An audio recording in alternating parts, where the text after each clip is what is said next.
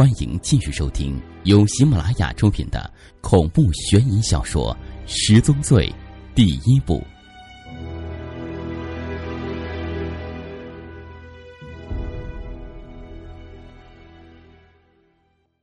特案组成员每人配备一部特制的 Iridium 卫星手机，还有一套微型对讲装置。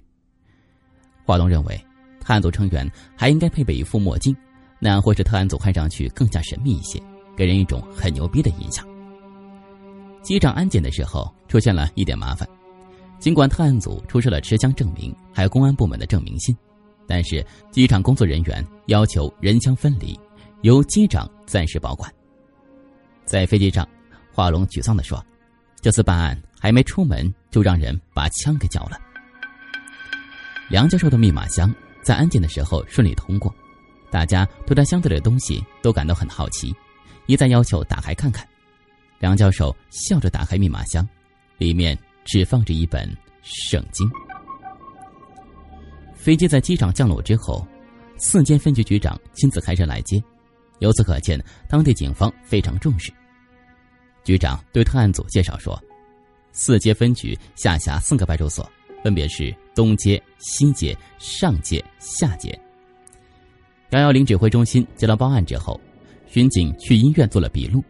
最先出公园现场的是下界派出所，那个公园的水塔也在下界派出所的辖区之内。梁教授说：“那我们就去下界派出所，腾出一间房子作为特案组办公地点就行。”局长说：“我建议先去局里吧，刑警总队队长、治安处处长、分局领导都在局里等着呢。”为特案组装备了一个简单的欢迎午宴。华龙说：“我们不是来吃饭的。”局长无可奈何，只好将车开进了下街派出所。在派出所内，当地警方详细汇报了一下案情：死者金奎，四十二岁，某工地包工头，和工人聚餐喝完酒之后，声称回家，就此下落不明。经过家属辨认，照片中的水塔上尸体。正是金奎，警方也对金奎的社会背景和人际关系做过大量调查，没有找到可疑之处。水塔上发现尸体的五个少年，年龄最大的二十岁，最小的十七岁，均被学校开除，待业在家，平时白天睡觉，晚上在网吧通宵上网。他们收到威胁短信之后，已被警方严密监控，暗中保护起来。发送短信的手机号码。确认为死者金奎生前使用。目前情况是，死者尸体和那部手机下落不明，手机处在关机状态。三锤躺在医院，精神恍惚，白天自言自语，晚上说梦话。警方多次讯问那天晚上他在公园看到了什么，他声称自己看到了鬼，看到那个死人站了起来，鬼要杀死他，追他，他拼命的跑，还摔了几个跟头，跑回家里。就晕了过去。梁教授问道：“三锤晕了过去，是谁最先发现的？”派出所长回答：“一个叫做华丽的女孩，她和三锤是恋爱关系，住在他家。当时三锤的父亲呢刚刚交车回来，两人一起把三锤送进医院里。”苏梅说：“两个不良少年这么小年纪就同居，爸爸也不管。”派出所长说：“三锤的父母离异，父亲开出租车，平时很少在家，对孩子缺乏管教。”包斩对梁教授耳语几句，梁教授点点头。包斩从密码箱里拿出一支录音笔，他让警方悄悄的把这支录音笔放在三锤的床头，用来记录三锤睡梦时说的话。一个人的梦话往往含有大量信息，与平时思维相仿。多为白天所想的事情。第二天，警方整理录音笔录下的内容，从那些含糊不清的只言片语中，从那些不连贯的梦话中，他们得到一条消息：那天晚上，三锤在公园里看到了一个穿雨衣的人，雨衣里鼓鼓囊囊的，好像背着什么东西。警方推测，穿雨衣的人很可能背着一具腐尸。这个多雨的小城，街道两边栽种着栀子花，白色大花瓣淋在雨中。下街公园自从发现一具尸体之后，游人变得寥寥无几，水塔已被警方封锁。平时这个地方人迹罕至，杂草丛生，现在变得更加阴森恐怖。特案组四位成员出现在公园，素梅推着轮椅上的梁教授。公园管理处的人介绍，这个水塔建于五十年代，已经废弃很久了。以前有一些捣蛋窝的孩子常常上去玩，后来那些孩子长大了，他们组成了一个摇滚乐队，常常在水塔上声嘶力竭的唱歌。包斩爬上水塔，又下来，在周围的灌木丛中蹲下，用手数着路灯的树木，观察着小径上的行人。他时而若有所悟的点点头，时而又摇头否决什么。华龙问：“这个土包子在干嘛呢？”梁教授说：“犯罪模拟。一个优秀的刑侦警察常常会将自己置身于犯罪场景之中，把自己扮演成罪犯来模拟整个犯罪过程，通过假设以及推翻自己的假设，揣摩犯罪心理，分析凶手下一步做什么以及是怎么做到的。”梁教授问：“有什么发现吗？”华龙说：“凶手很可能有一辆车。”也可能有好几个凶手。下街公园并不是杀人现场，而是抛尸现场。从杀人现场到抛尸现场需要车辆或者多人转移尸体，车辆可以用来掩人耳目，避免被人发现。这个推论也是合情合理的。罪犯处理尸体的方式并不高明，选择公园作为抛尸地点，很可能是一种随机的选择，没有经过精心策划。罪案史上，有过很多二次抛尸案例。村民吴自兴因赌博纠纷杀死债主，抛尸于村前的蓄水井。他每天喝水时都感到恶心，所以从井中打捞尸体，再次转移。银行保管员马晓峰杀死同事，先将尸体绑在宿舍床底，又遗失到自家冰柜，最后把碎尸扔在街头的垃圾箱之中。三锤的精神状态不稳定。过多的讯问会让他更受刺激，警察也问不出个所以然。探案组认为，三锤在睡梦中说的那些含糊不清的话，那个穿雨衣的人很可能就是凶手。可能那天夜里，凶手第二次转移尸体的时候，偶然被三锤发现。探案组打算先从外围侦查，死者金奎的通信记录引起了探案组的兴趣。案发当天。金奎拨打的最后一个号码是一家桑拿城，名叫大富豪。这家桑拿城就坐落于下街公园旁边，同一条街道之上。有个细节值得一提：金奎给老婆发过一条短信，声称自己去给孩子买奶粉，要晚点回家。然后他就去了这家桑拿城。梁教授令华龙和包斩前去调查。他们并没有和当地警方打招呼，而是准备暗访。包斩带上金奎照片，华龙带上枪，两人换上便装，把微型通话装置隐藏好。苏梅连接上电脑，一切准备就绪之后，就出发了。包斩还是第一次去这么堂皇富丽的地方，华龙倒像是轻车熟路。门口的迎宾员彬彬有礼的鞠躬说：“欢迎光临。”华龙没有理会。径直往里走，一个服务生在前引路，走进一个包间。华龙看了看，说：“有没有好点的贵宾室？这里耍不开。”服务生又带着两人来到楼上，领进一个豪华套房。宽敞的客厅铺着厚厚的红地毯，靠墙放着三排欧式沙发，估计能坐几十个人。整个房间装修的非常高档，尊贵典雅的气息处处流露着。华龙和包斩在沙发上坐了下来，华龙对服务生说：“你下去吧，把领班叫来。”华龙对包斩说：“土包子，让你见识一下。”包斩有点紧张，他还是第一次来这种风月场所。素梅在耳麦中提醒华龙和包斩：“你们俩要是想做坏事的话，不要忘了这里还有两个观众。”华龙隔了两下，一个靓丽的女领班。面带微笑敲门进来，先是寒暄几句，然后询问华龙和包斩需要什么样的技师。华龙说：“有什么样的呀？”于领班说：“您要什么样的，应有尽有。我们大富豪的特色是制服系列。”华龙说：“简单介绍一下。”于领班说：“制服系列，凡是您能想到的，我们这里都有，有空姐制服、护士制服、教师制服、秘书制服、学生制服、女仆制服、文革式的知青制服，还有穿着古装的宫女。”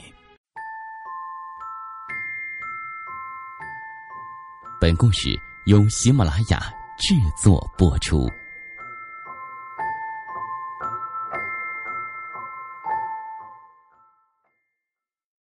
华龙说：“有警察制服没有啊？”有。于领班开始往房间里带人，先是带进来一排穿着警察制服的小姐，个个秋波流转，难掩风尘本色；又带进来一批空姐装扮的美女，仪态万方。媚态十足，甚至还拉着旅行箱。接着，一群穿着露背晚礼服的女郎鱼贯而入，千娇百媚，各有风情。华龙说：“把你们这里所有小姐都找来。”于领班说：“有些小姐在上中，不可能都叫来，您挑选一个吧。要不我帮您推荐。”华龙坚持要把所有小姐都叫来，双方争执起来。于领班报告了经理，经理带着几个怒气冲冲的保镖就进来了。经理指着华龙破口大骂起来：“你他妈谁呀？这么难伺候，敢来这里找茬？我看你是找死！”华龙笑着说：“我就是来找茬的，我是警察，你能把我怎么样？”经理冷笑着说：“小子，这地方就是警察开的，阿完是四街分局局长，你也不打听一下？”华龙说：“不出所料。”经理说：“往死里打，给我扔出去！”一个保镖上前揪住华龙的领子，华龙一个背摔，将其摔倒在地。其他保镖围过来，华龙一记右直拳打倒一个，随即腾身垫步，一脚侧踹，踹飞一个。这几招一气呵成，如行云流水。三个保镖倒在地上，剩下两个保镖一看情势不妙。从身后抽出砍刀和球棒，华龙也迅速拔出手枪，两个保镖不敢轻举妄动，场面僵持不下。这时，经理的手机响了，原来一直在特案组办公室监听的苏梅担心局面失控，就通知了四阶局长。局长立即给经理打电话，告诉他这两个警察是自己人，特意从中央请来的，有什么要求尽量满足。经理挂上电话，满脸堆笑。一连声的道歉。华龙重新在沙发上坐下，点起一根烟。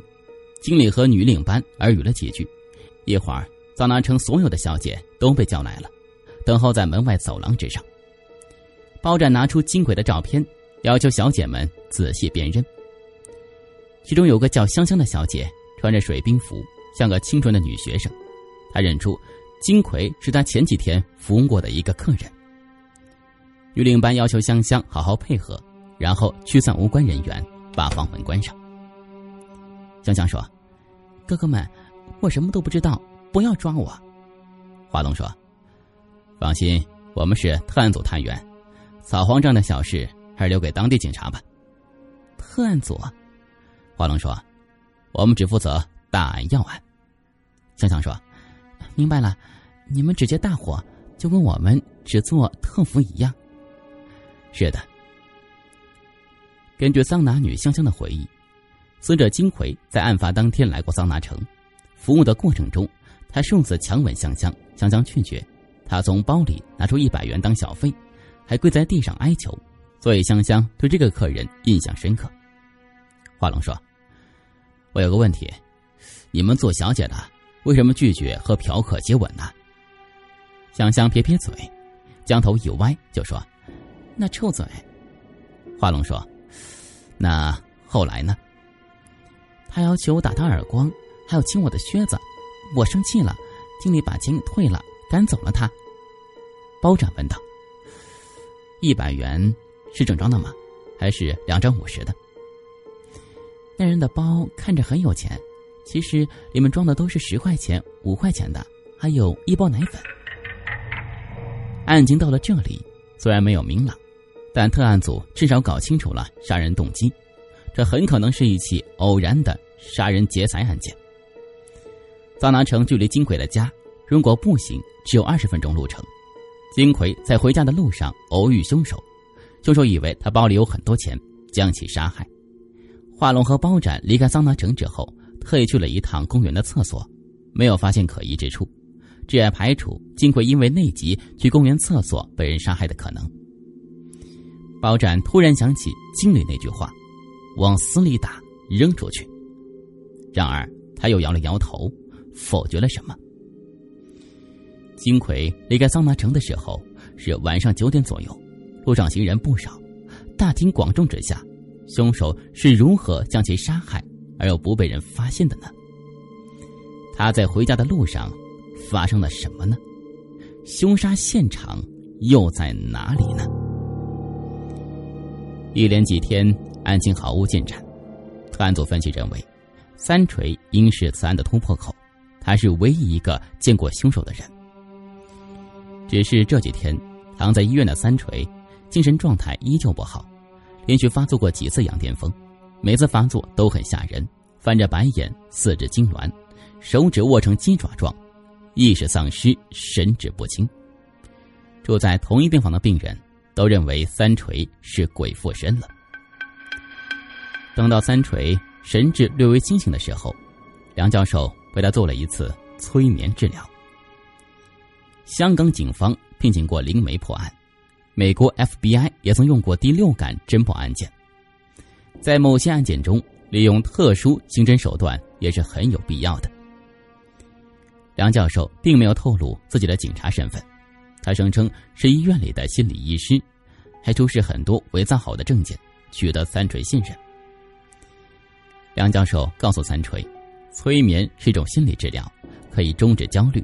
消除对事物的恐惧，以新的正确态度面对生活，走出内心的阴影。三锤坐在椅子上，神情憔悴，表示自己会好好配合。梁教授拿出一块手表，锤在空中摆动着，让三锤盯着看，并且要三锤仔细倾听指针走动的声音。这也是催眠中的摆锤法。梁教授开始实施想象引导，用话语暗示和诱导。经过半个多小时，三锤眼皮越来越沉，他闭上眼睛，开始进入催眠状态。梁教授说：“下雨了，听到滴滴答答的雨声了吗？”三锤说：“听到了。”你。正走在下界公园里，栀子花的味道很浓，闻到了吗？是的。看到公园里那个水塔了吗？看到了。你还看到了什么？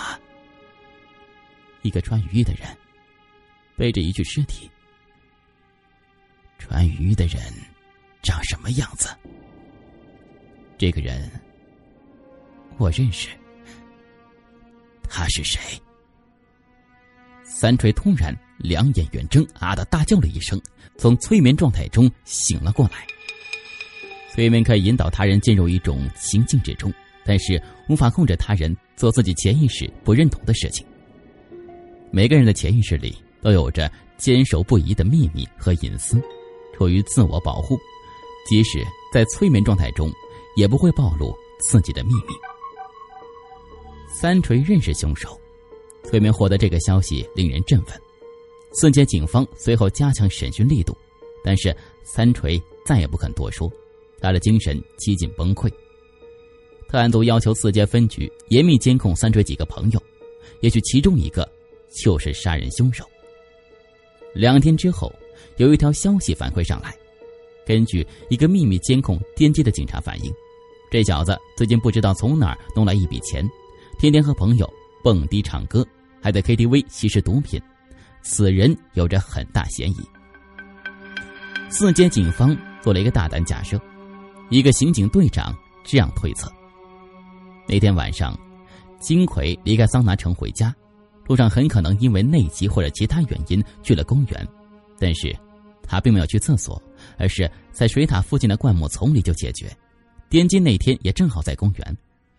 一个少年总喜欢到处闲逛，点击心生歹意，抢劫杀人，将尸体背到水塔上，事后又和朋友一起装作偶然发现尸体，避开自己的嫌疑。四街局长说：“也有可能这几个孩子共同杀害的，三锤应该是局外人，没有参与。”刑警队长说：“是啊，几个不良少年还吸毒，不是干不出这事。”包斩问道：“凶杀现场在哪儿？如果是灌木丛里，为什么没有找到血迹呢？”刑警队长说：“那天下雨给冲了呗。”包斩点点头。走到窗前，陷入沉思之中，自言自语的说：“下雨，我怎么就没想到这一点呢？”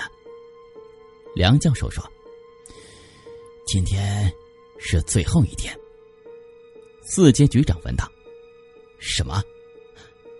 梁教授拿出三锤拍下的那张照片，用手指了指照片上面的鬼脸。